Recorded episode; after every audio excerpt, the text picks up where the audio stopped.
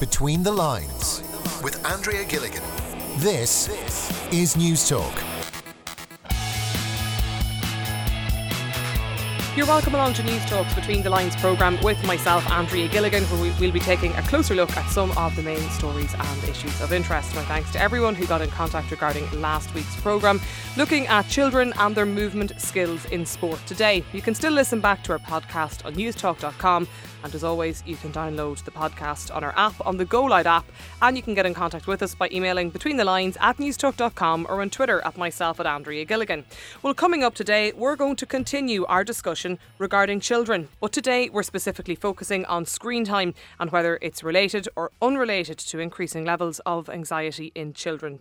Joining me in studio, our panel, Colman Noctor, child and adolescent psychotherapist at St Patrick's Mental Health Service, and also consultant clinical psychologist and the author of Hope in the Age of Anxiety, Dr. Claire Hayes. My thanks to you both for joining us today. Thank you. I might maybe just start, Claire, with yourself. Um, first of all, just in terms of children screen time and whether or not it's related to levels of um, high, higher levels of anxiety in kids in, in 2020. Just what's your own experience? Well, up until I started to do research for this, my own experience was that yes, there was a link between screen time and the rate increase in anxiety. And then as I started to look at what the literature is actually saying, it really challenged me to think, why am I saying that?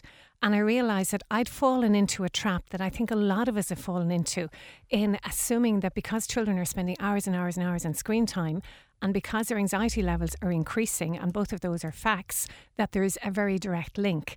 And interestingly, research was published in the, at the end of January by people in the States, and they carried out a very extensive review of a lot of research in this area to challenge that view. So they're saying they're not saying that there isn't a link, and they're saying that actually their conclusion at the end is that probably my instinct, parents' instincts are true, but that the scientific stuff hasn't caught up enough. So I thought that was fascinating, and I'm really looking forward to this conversation today. And can I just ask you on that? I mean, is that research relative to today? It's, it's Yes. recent. It is, it it's is recent. it's research. recent. It's published in the Journal of Child um, Psychology and Psychiatry. And it's an American publication, peer reviewed, very prestigious journal. And it's actually very, very impressive. And what's great is people can Google that, use social media, use, mm. use the technology we have. And the article is unrestricted. So people can, listening to this program today, can actually read it themselves. And really, I, I would hope that it raises their own awareness around the issues involved in researching this area. Okay, so, so I don't want to paraphrase what, what you're saying or to to, um, to misquote you, Claire, but are we saying that there's no direct correlation between young No, children's screen time and anxiety? Yeah, they're not saying there is no, they're saying that there's um, conflicting evidence. But that the evidence actually isn't enough. And the way I think about it, Andrea, is if we go back to something as simple as we want to see, is there a link between um, the amount of drink that people, between drink driving? Well, we know, yes, there is. If people consume a lot of alcohol, well, then their driving is impaired. But if we were to prove that scientifically using research, w- there would be two key variables. So there would be drink and there would be driving. And then there's everything else. There there's the what I call the yes but, but what about how fast a person is driving? What about how experienced they are? What about the level of alcohol they've already consumed? What about if whether they've eaten or not? How experienced they are? So suddenly there's a lot of other variables that come in that sort of muddy the original question. So when we're looking at the link between screen time and the level of anxiety in children, well, then we need to look at other things, not just the level of time, the amount of time that they spend. But we know that a lot of schools, for instance, use the children use iPads. So because they're looking at a screen, it does not necessarily mean that they're Googling all kinds of um, sites that are inappropriate for them. Or they might be using it in a way that's very productive. And one thing I read in the article that I thought, oh, that's true. A lot of young people with difficulties can actually be Googling things to help themselves. So we cannot actually make the assumption that just because people spend X amount on a screen, that equals to their mental health difficulties. Can I bring you in, Colman Noctor, on this, just from your own professional experience as well? Do you see it that there's conflicting evidence? Um, yes, th- this is a disputed point. I mean, the, the issue is there's two groups of people out there. There's people who come from a rights point of view, which says we are what we are, the technology is here, we just need to kind of brush ourselves up and do it. And then there's those from a responsibility point of view who are kind of into prohibition and, you know, we don't know the impact of this yet, so we need to keep people away. The issue is that the research around technology will never be conclusive because how do you find out the facts of whether cyberbullying, exposure to pornography, and violent images damages a child?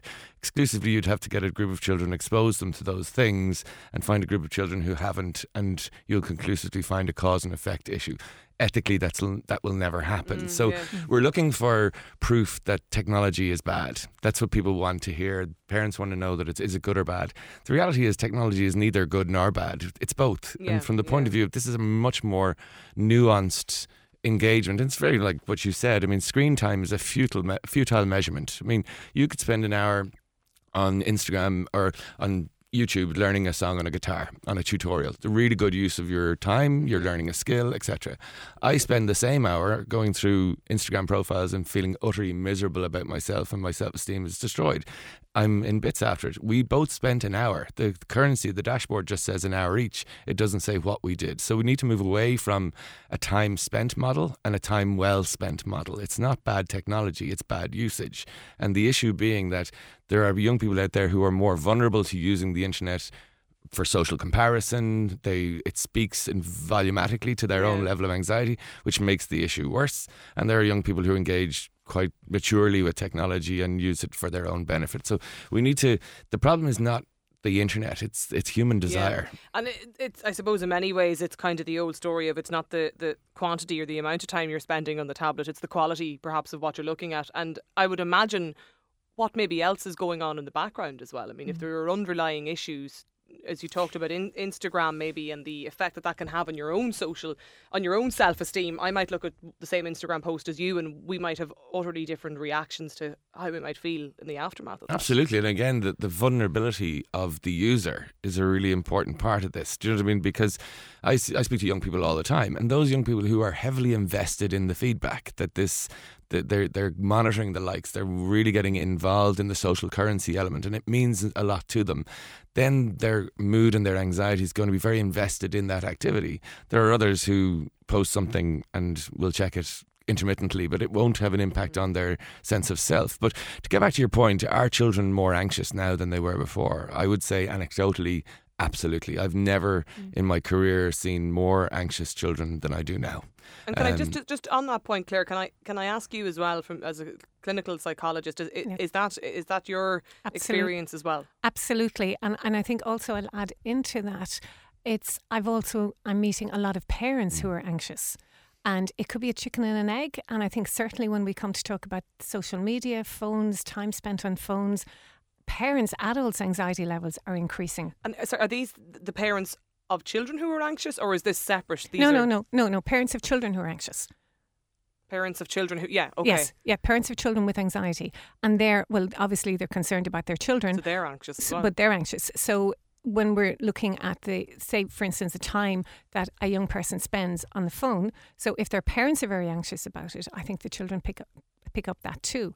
And it's not to say that we don't need to be careful about the use of children's use of social media. You know, absolutely we do. And, you know, the examples Colman mentioned, very, very, very true.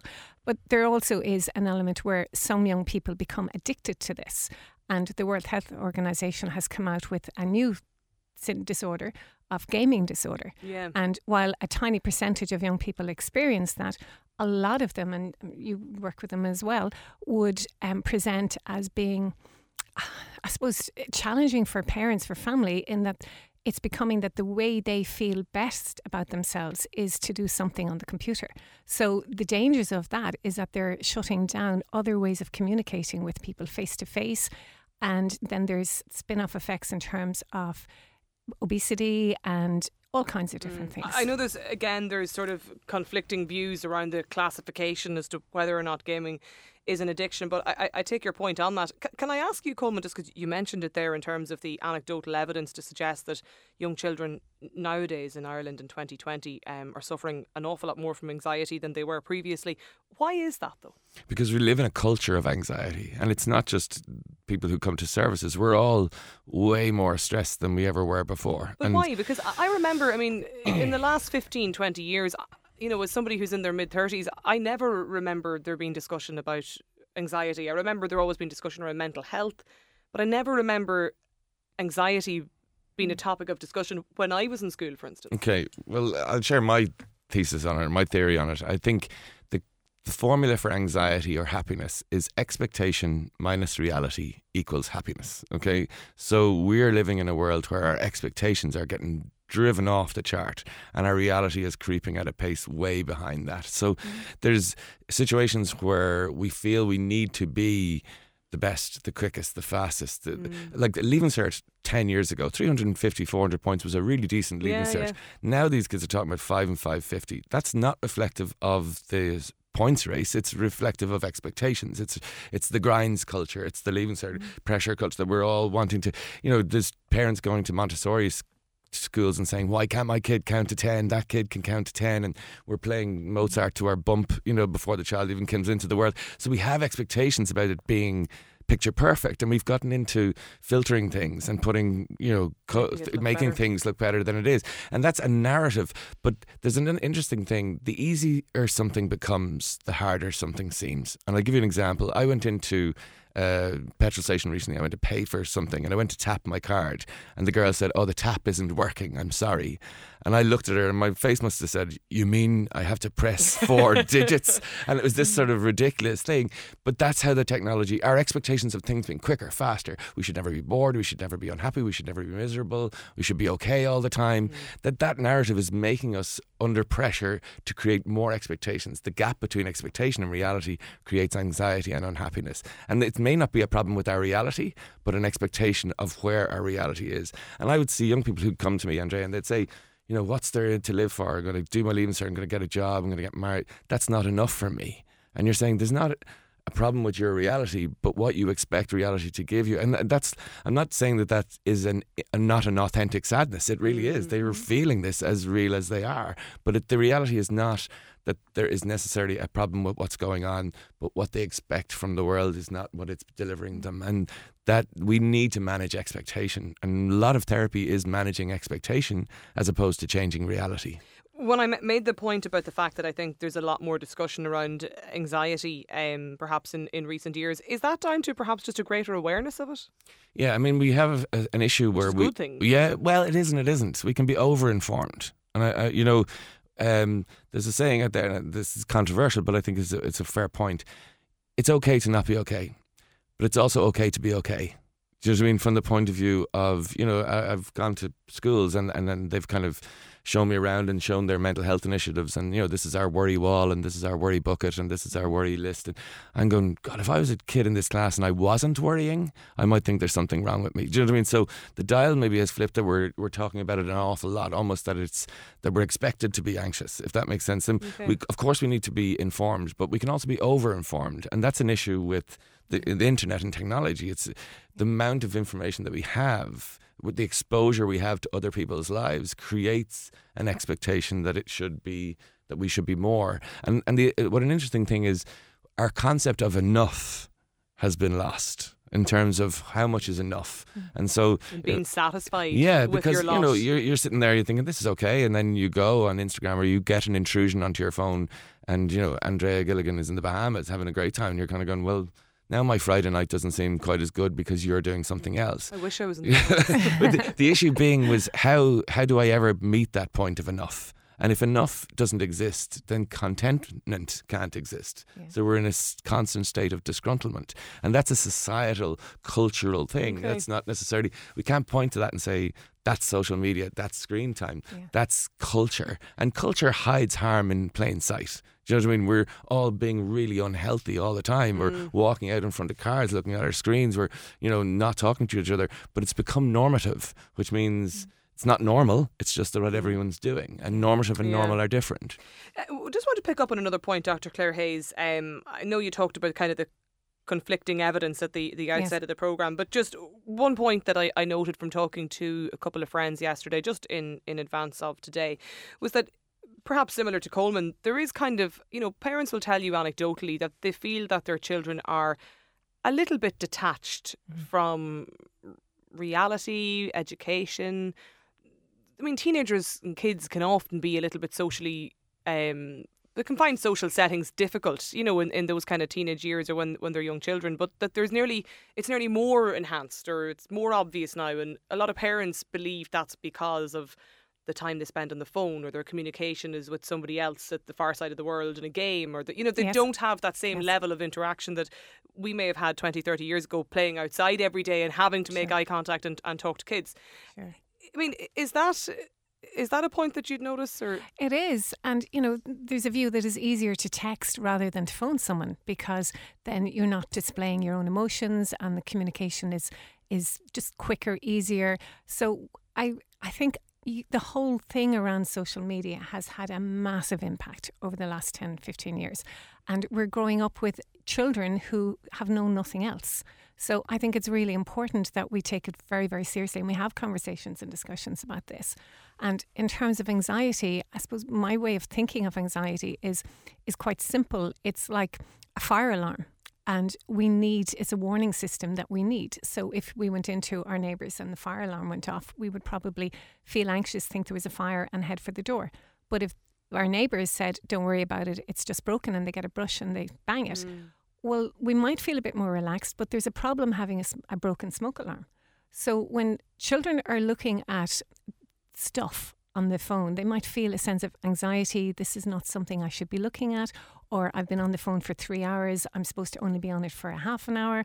Or parents might feel anxious thinking, what are they doing? So I think a lot of their thoughts that we have. So certainly I agree with what Colman is saying, but I think um, coming back to what we can do to help people with this, I think understand actually what anxiety is. And it's a normal reaction that we all have to either danger or perceived danger. So there is danger to do with social media. There's a danger of concentration, lapping, the lapsing, there's a danger of isolation, withdrawing, all of those, the danger of what sites young children might slip into. But then there's also the perceived danger that we might have. So parents thinking, my child is on it too much, or children thinking, my phone isn't as up to date as somebody else's. And then all of those thoughts or real dangers trigger a sense of anxiety that we experience. And that's not nice. It's uncomfortable to feel anxious. It's funny because I was going to. We will come to kind of the help and advice for, for parents in, in a few moments. Um, I wanted to ask you about those kind of triggers or points Yes. that parents should look out for. And you mentioned perhaps being withdrawn as as, as one of them. Yeah. Are they often that obvious though? No. No, do you mean triggers in terms For par- for parents? Yeah, to, like I'm I'm thinking of parents perhaps listening to this today, who maybe just don't know if their kid kid is, is suffering from anxiety or. You know, if, if they're really anxious Okay. about a certain issue, or uh, how do you broach the subject with your kid? I think anxiety might be easier, and, and Colman, you have views on this too, but anxiety is easier to catch than depression. I think people can mask depression a lot, and particularly through humour and, you know, pretending everything is great. But with anxiety, there tend to be signs like fingernails being chewed, like pull, people pulling their hair, speaking very quickly, um, you know, a lot of activity, a lot of energy that parents can pick up. But because, you know, we are living in the age of anxiety, a lot of that has become normal too.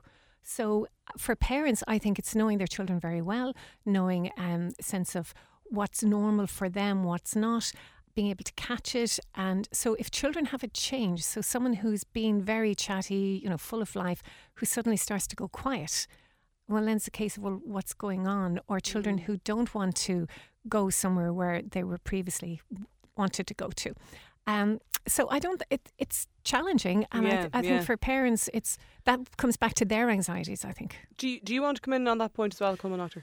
Yeah, I think from the point of view of, um, I mean, when stress becomes distress, that's usually what we see first. So we see kind of someone who's maybe not sleeping well, not eating well. It's hard for parents to even monitor a mental state and well-being of a child who's kind of, as you say, detached or in their phone all the time because you're not really getting Yeah. a sense of it.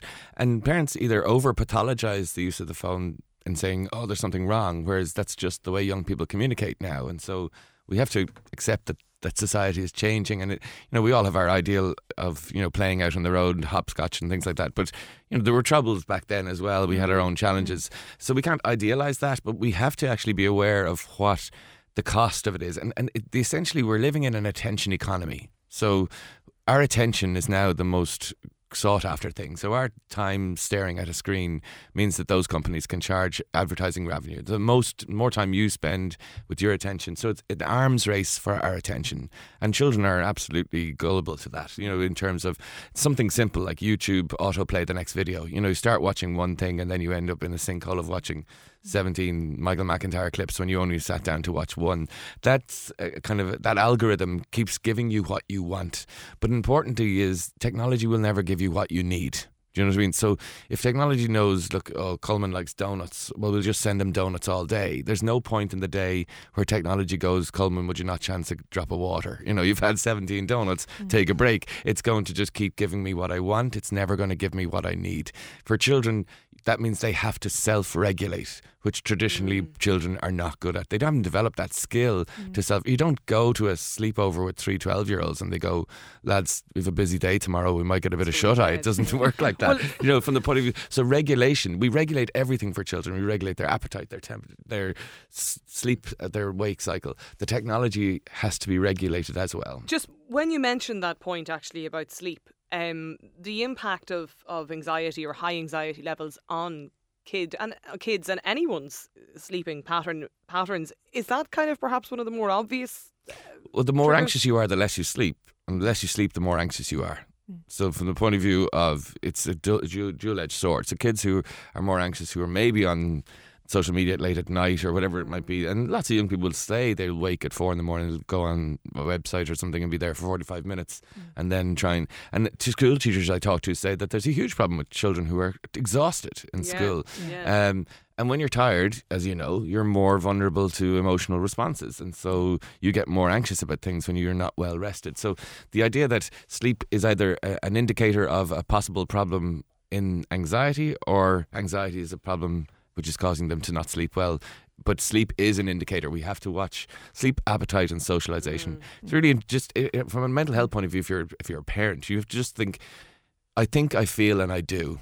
And mental illness affects every aspect of that. So what you do will be different, how you think about yourself will be different, and how you feel will be different. And it's about looking for the behaviors, which is what you're doing, the cognitions, like I'm useless, I'm no good, those kind of negative thinking, and then I feel lost, or I feel lonely, or I feel sad. And those are the three areas that you need to kind of I guess, be surveillance around and, and, and watch out for because those are the things that mental distress, that's the areas where you'll see symptoms or you'll see signs of distress. And for somebody maybe listening to this, Colman, just on that point, that perhaps it's their partner, their child, or themselves, themselves that they recognise in what you're saying there in terms of those kind of those three or four elements. I mean, is it at that point that you need to kind of say, I need to go and have a chat with somebody? Again, it, it, how much is too much from the point of view of we can cope? There's a lot of things, life, like transitional mental health problems are, are to be expected. If you lose a job, break up from a relationship, life throws things at us. We won't sleep for a while, we'll be tired, we'll be sad, and we talk to our friends and our family, we get through it. And we have support networks that allow us to kind of just adaptively learn coping skills and resilience to get through it. It's oftentimes not the severity of the symptom, but the length of the time that it's going on that it's not getting any better that would indicate whether I need help or not. So, do you know what I mean? You could be after a bereavement, you might be devastated for a number of weeks, and that's absolutely normal. There's no need for you to be seeking professional help at that time. But if it's months and months and months and you're not moving on from it, maybe then there is some extra support that you need. So it is about allowing people to foster their own skill set of resilience to try and manage things because I think we can over pathologize a little bit and jump in on things and that kind of disables us from living uh, creating our own skill set but certainly if somebody's if their functioning is being in so if a child is not being able to manage school they're not socializing they're dropping out of all their hobbies mm. there's and real behavioral indicators around sleep appetite that sort of stuff and it's not getting any better then that's usually the time to seek more help than you can give it. But a, a simple conversation, a chat, yeah. and, and leaving that open door policy can do an awful lot. And we can underestimate our own skill set. Yeah, the screens are a big kind of uh, draw for children, but parents are still they're, parents are not always part of the problem, but they are always part of the solution. And so, from the point of view of being able to support and, and access your child, we shouldn't give up on that just because we're competing with screens for them. Mm. Um, it's never been harder to have a conversation with your child, but it's never been more important to have that conversation either okay. because there's so many challenges out there. We are going to have to take a very short break. Do stay with us. You're listening to Newstalk's Between the Lines programme. We'll be back with more on this issue in just a moment. Between the Lines on Newstalk. You're welcome back to the second part of today's Between the Lines programme with myself, Andrea Gilligan. We're continuing our discussion on children and screen time, asking whether it's related or unrelated to increasing levels of anxiety in children today, and perhaps maybe how much they are, if so. Our panel is still with us Colman Noctor, child and adolescent psychotherapist at St Patrick's Mental Health Service, and also consultant clinical psychologist and the author of Hope in the Age of Anxiety, Dr. Claire Hayes. My thanks to you both for staying with us today. Claire, I wanted to go back to a point you mentioned little bit earlier in the programme today, just in terms of um, advice and help for parents. And Colman talked about the idea of kind of regulation and how we can kind of self-regulate in certain in certain areas. I was reading an interesting report from the um, the World Health Organization. They were talking about children aged um, between, say, three years of age who are spending more than three hours a day viewing things like tablets and televisions, that they're less physically active. We only had a report there in recent weeks talking about how, you know, a quarter of children in society today can't, for instance, throw a ball, mm-hmm. can't kick a football properly, can't run properly, these kind of things. Is limiting screen time to perhaps one or two hours a day, is that the kind of thing that parents should be considering? I think so. I think it's really important that parents take control over this. And the children, as Colman said, they're not going to turn it off. And the chances are, as the children get older, but even young children, they're going to feel very unhappy when they're removed from whatever it is that's making them feel good, whether it's Peppa Pig or, or whatever it is. So they'll want to do more and more and more of it. So parents then need to take responsibility for doing what's right and managing their own feelings and their own thoughts around, oh, well, you know, they're quiet or they're happy or they're, and balancing it. And absolutely going out, kicking a ball, going for a walk in the park and but I think they have to be careful, particularly as the children get older, because if they're saying, well, it can only be an hour, it can only be two hours, then we're into battle times. And then what's what we're not supposed to have can become even more attractive. So my suggestion is that parents have a conversation with their children around why it's important for them to limit the, their their um, screen time. Just the same as if there were a packet of chocolate biscuits in the press. Mm you know, yes, absolutely, they can have one or two, but they're not going to sit down and eat 10 or 12 of them in a row. And why not? And the same with the screen time, so that the children then, as they get older, take responsibility themselves for managing it and being able to say, well, I know I really, really, really, really want to keep doing this, but actually, this is sneaky. This is advertisers trying to get me to basically exploiting me. And I'm going to say no, and I'm going to feel really good about turning it off. Colman Noctor, your view on, on regulation? Yeah, regulation is important, but prioritization is more important from the point of view of where do you put tech in your family? How high how important is it? Mm-hmm. If you create a kind of a only at weekends issue, you have a kid from who's at, from Wednesday saying to you, "Is it Saturday yet? Is it Saturday yet?" Is it? So they're looking for you're making this really special. It's it's very treat based, and you're saying this is really important. And you're right, the more rules you put down, the more uh, intriguing and mysterious the activity becomes. We have to actually prioritize it and say that you know technology comes it it is the junk food of communication. It comes after the face to face, the stuff, the the the. Our value system should be that we communicate face to face first, and then when we're finished our chores and we're finished our homework, then you do the bit of tech at the end.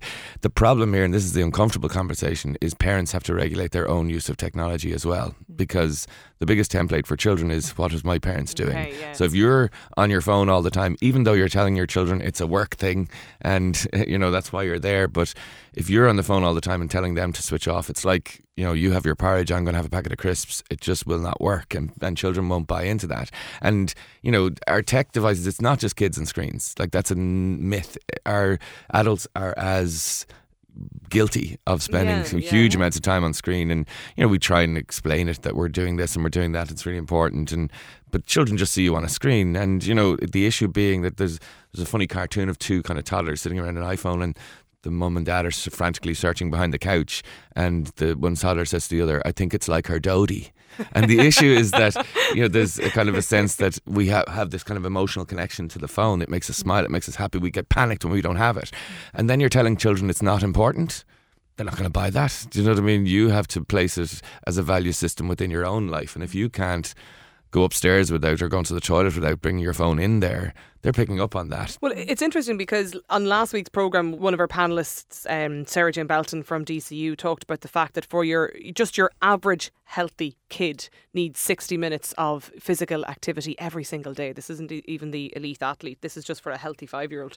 Is it a case, and, and, and obviously parents should be out doing their bit as well. So are we kind of, in sort of basic advice for people today, are we saying that, you know, if five year old Andrea Gilligan is going to go out and run around for an hour a day, should I get 60 minutes? Minutes of my screen time. Do you split the time between? You know, will you have if you do a bit of physical activity, you can have a bit of screen time activity, or how do you? Well, when you, when you're trying to teach a child to self-regulate, you're trying to get them to, to self-value, to be able to prioritize. Do you know what I mean? That that getting out is fun and it's important rather than it being a chore. And then you do that by creating fa- cultures within families, right? So let's imagine, and this say every Sunday morning we're going to go for a walk as a family, right? We're going to mm. walk the dog together and everyone's moaning and groaning. I don't want to do that.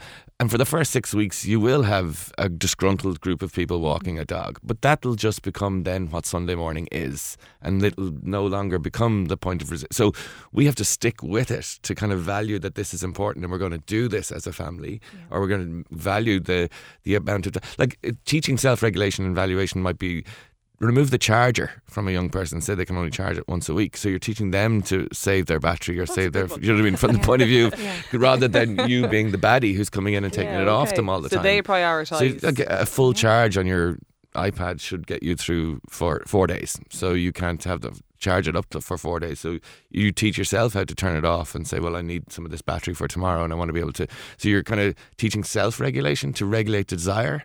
Because this is not just if if we imagine we took all the bad stuff off the internet, all the pornography, all the eh, cyberbullying, we ruled all that out. You'd still have a kid who'd spend nine hours on YouTube watching cats on skateboards. Nothing inappropriate about that. That's not a regulation of content. That's a regulation of human mm. desire. And the issue is human behavior. You have to teach ourselves to delay gratification. One of the greatest pieces of research ever done was the marshmallow test. So you give this kid a marshmallow and you say, if you don't eat that for four minutes, you get two.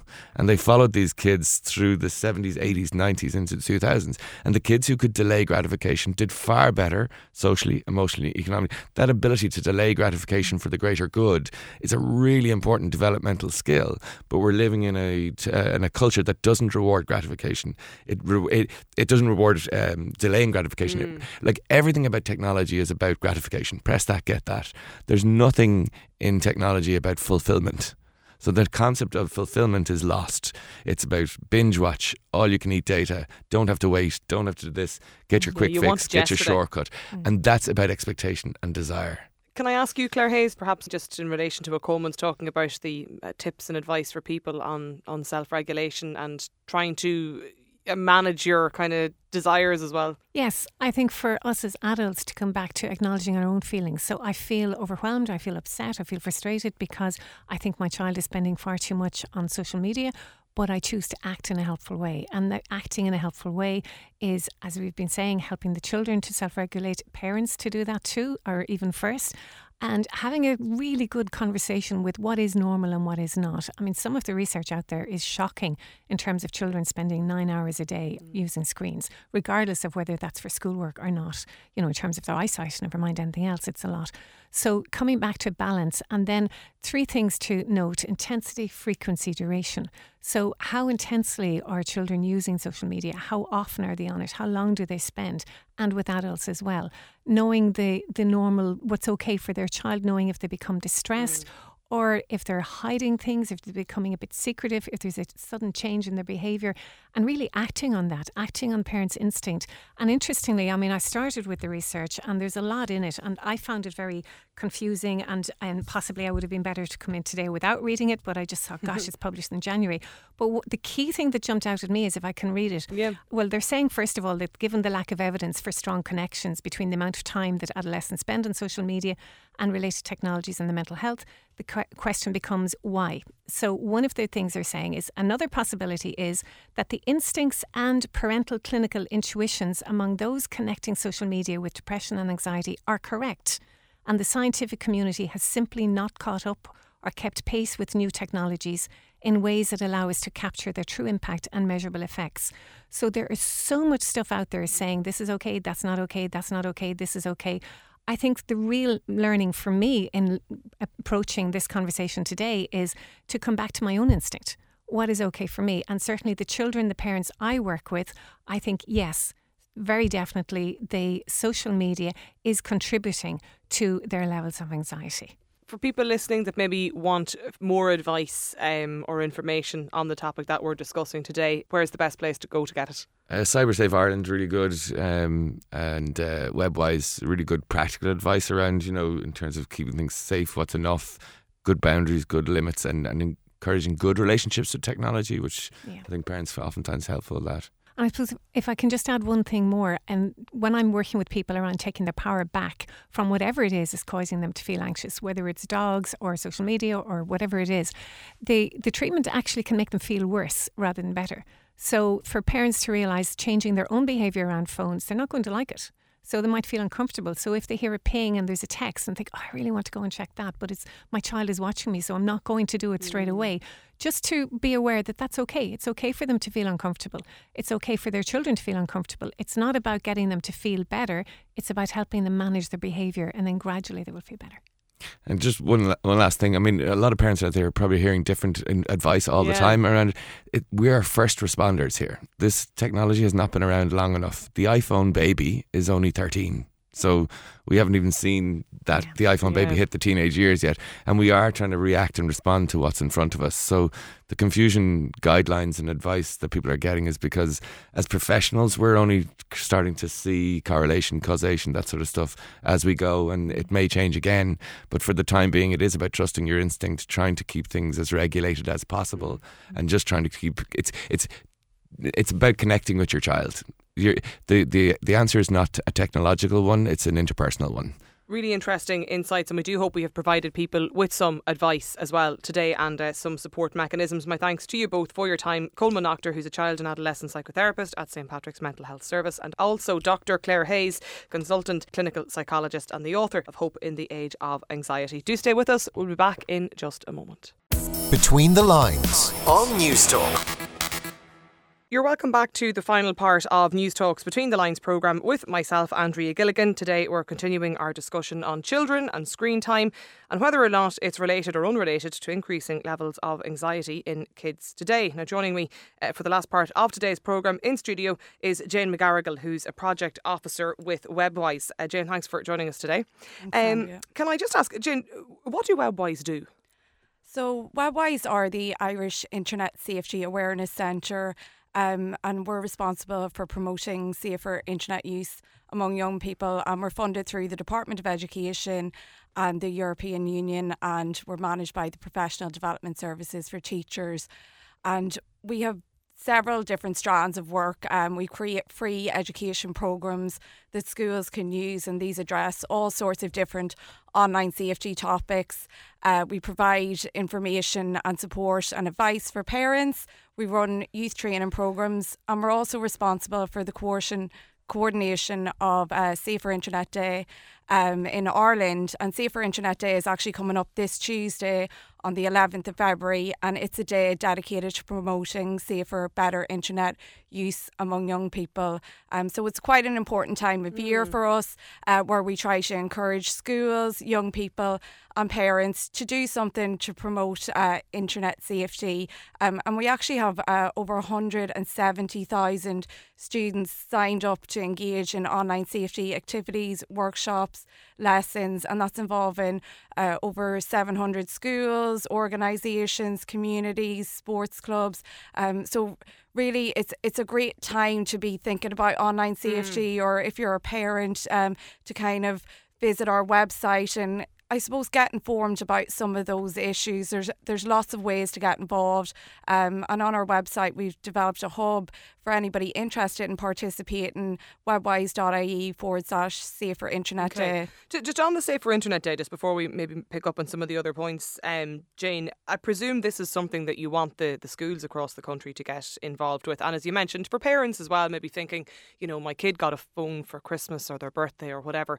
Um, I'm not fully on top of you know how to use it myself but like is that what this is about or is it more about the what they shouldn't be looking at or Absolutely. Um, our message is very much about promoting healthy uses of technology and healthy relationships with technology.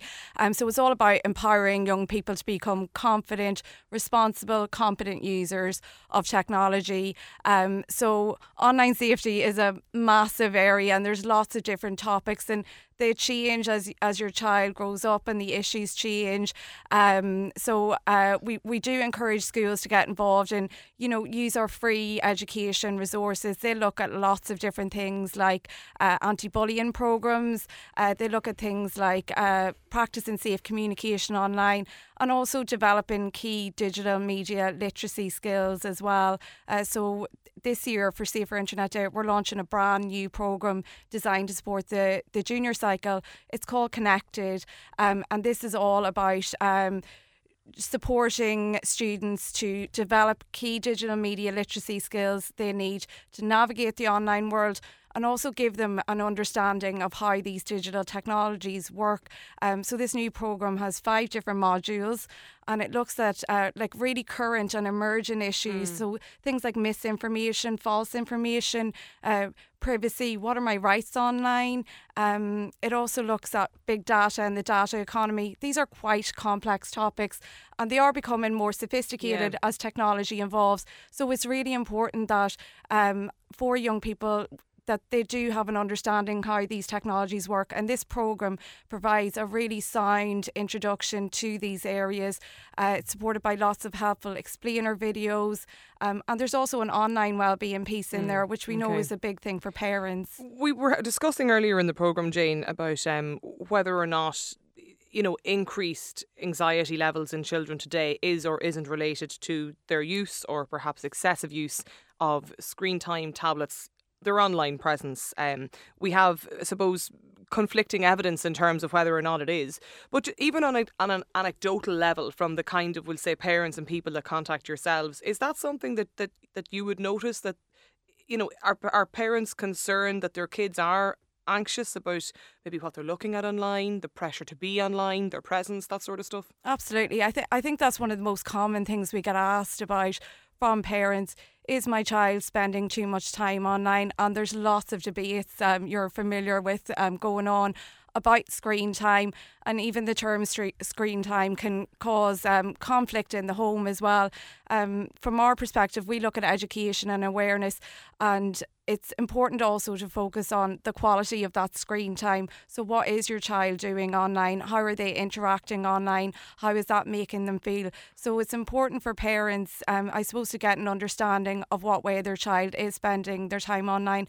And I also think it's important to commend parents as well on the work they are already doing um, because these are still all new areas for mm. us, and parents are finding ways and um, strategies to help manage technology and help their child make the most of their time online. For people maybe just joining us who missed the perhaps the first um, part of the program today, Jane, I'm just thinking maybe of parents that are listening to this and look, maybe they just don't have time to sit down and watch the videos and go through the website. But what's kind of your advice to people in terms of good management, you know, for their kids, uh, whether it's on the phone or the TV or the laptop or whatever? Like, what is good use or good quality time, or how much time is too much time online? Well, unfortunately, there is no magic number for screen time, but there's definitely some kind of practical steps parents can take. Um, so the, the most important thing is to establish what way your child is spending their time online if and if that seems problematic or not there's lots of ways um, we use technologies and each family is different it's really important about striking a balance, a healthy balance in online and offline activities. Um, so it is important that children have downtime and entertainment, and technology can play a role in that. Um, but children will be using their devices for education, creation, and learning as well. Mm. So it's important to recognise that as well. And um, it's important also to set limits, especially for. Yeah, we were talking about that earlier, actually, this idea of kind of restrictions and putting sort of, you know, controls in place, or in many cases, giving the kids the control to decide I'm only allowed X amount of minutes or whatever. Exactly. Um, that's a really good point. Um, having a conversation with your child and kind of agreeing some uh, rules and guidelines around screen time um, and setting some, uh, you know, I suppose uh, basic expectations around digital technology use are really important. And it helps give children an understanding of, uh, you know, kind of passive and productive screen time. So that's really helpful for them to understand and revisit those conversations, revisit those rules, because as your child grows up, um, thing, you know, they'll be wanting to explore different things as well. Mm. So it's important that we keep going back to that and keep engaged with our child um, so that that um, they can have open discussions with you if anything does come up online as well. I think one of the concerns parents often have is that you know they're they're wondering about the implementation of say um you know barriers or blocking or how do I know what site my child is on? My child is more tech savvy than me. They're going to be able to navigate around you know different kind of blocking mes- mechanisms that might be put in place. I presume that's something there's advice in your website about. Absolutely. There's some of the more practical steps parents can take um things like how to set up parental controls all that information is there as well but it must be balanced out with I suppose some of the kind of basic like parent messaging, simple parent messaging, we would um, recommend parents to sit down, have a conversation with your child, um, find out what they're doing. And it's also really important as parents that um, we do lead by example as well and model good behaviour. Um, so if we're kind of talking about, you know, no technology at the dinner table, but we're sitting on the phones scrolling mm. ourselves, um, those don't, you know, that isn't sending the right messages either. So try and establish those good, healthy behaviours as a family, as a whole, and strike a healthy balance as well. You know, it's okay to say that, you know, we'll not have technology at the dinner table, those sorts of things as well. And there are obviously rules that, that you as the adult should follow as well. You know yeah. I mean? That if they're being put in place. Absolutely, yeah. Um, in terms of, I just want to go back to the Internet Safety Day because that's taking place now this coming week on on Tuesday. Um, is that something that all children should like? Will children just naturally be involved in the day through their schools? Is it a compulsory thing? It's it's not compulsory, but we work very hard in promoting it. And as I said, uh, uh, over 170,000 students are involved. And one of the highlights of our program is we run uh, an ambassador training program. So we recruit 100 second level students, and it's a three month training program, um, and it's led by our youth panel, who are second level students themselves. So it's a peer led training program, and we give them training, skills, resources, and tools they need to go back to their own school and lead Safer Internet Day activities.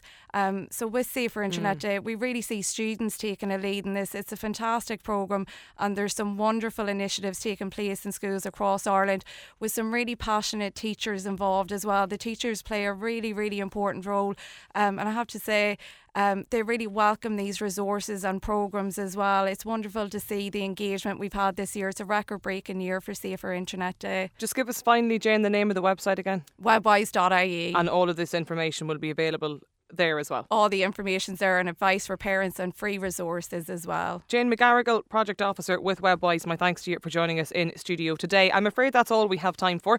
If you've missed any of the programme, you can download the podcast on our website or on the Go Loud app or on newstalk.com. My thanks to the production team, Simon Keane and Stephen Jordan. I'll be back again with breakfast briefing on Monday morning from 6 and with Between the Lines this time next week. But for me, Andrea Gilligan, have a good day.